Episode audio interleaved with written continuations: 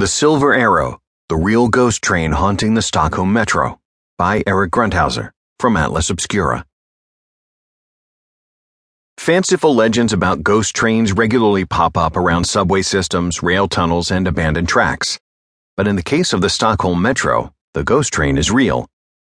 The story of Stockholm's poltergeist locomotive begins in 1965 according to Christopher Sandahl, the director of Spårvägsmuseet, the Swedish Tramway Museum.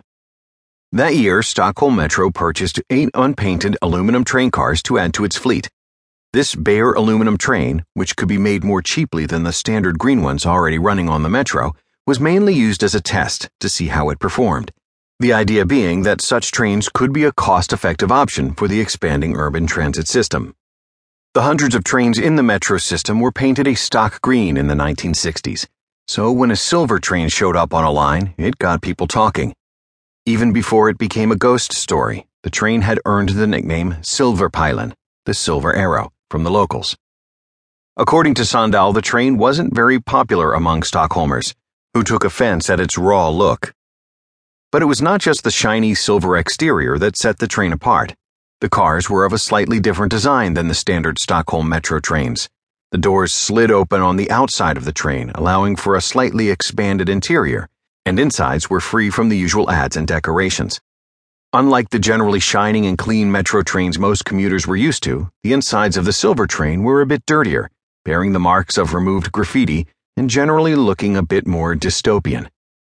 All of this contrast to the regular trains combined with Silverpilen's unpredictable rarity at least from the point of view of the commuters, created fertile ground for an urban legend to grow up around it. As Sandahl tells it, the basic legend is that if you got on board the Silver Arrow, you didn't get taken to any station. You just traveled and traveled and traveled and never got out. Swedish ethnologist and urban legend scholar Bengt af Klintberg, who wrote about Silverpilen in his 1986 book Råttan i pizzan, The Rat in the Pizza, adds some of the legend's variants. It is only seen after midnight. It stops only once a year. The passengers in the train seem to be living dead with expressionless vacant looks. A very common detail is that a person who just wanted to travel to the next station remained seated for one week in the Silverpilen. Many girls dared not enter trains which they believed could be Silverpilen. Whatever version of the legend one might hear, Silverpilen spells doom. By the 1970s, the legend of Silverpilen was widespread, well known, and growing. In the early part of the decade, the metro system was expanded, opening the new Blue Line in 1975. As part of this expansion, the Kymlinge station was built to service an area that was slated for economic redevelopment.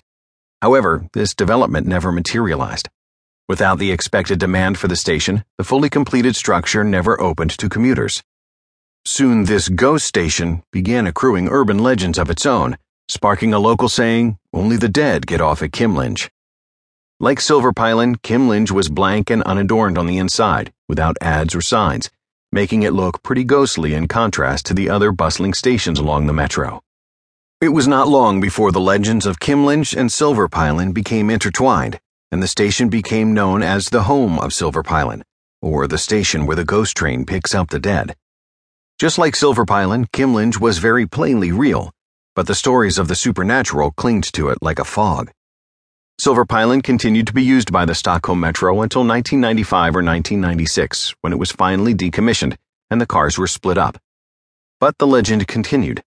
I've been working at the Transport Museum for 10 years, Sandahl says, and there are a lot of people who know the legend. All the Stockholmers know what Silverpilen is. As Klintberg puts it, the Silverpilen cars have been taken out of service. However, the rumor of a ghost train has survived them. You still hear it, especially among young people. The ghost of Silverpilen lives on in the minds of Metro riders, but the real train hasn't completely disappeared either. According to Sandahl, a couple of the cars survive around the country, where it is used as a training setting to teach cadets how to police crime on the Metro. Assumedly not supernatural crime, though, or else Silverpilen would likely be public enemy number one. The only other car that is known to remain is located at the headquarters of Hägglunds, the Swedish company that built the train. Sandahl said it was preserved, and at some point there was a cafeteria installed inside. The stories of Silverpilen still haunt the tracks of the Stockholm Metro, and Kymlinge still stands silent and mysterious. But there are still those who remember the truth behind the legends. Have I ever seen Silverpilen? Sure.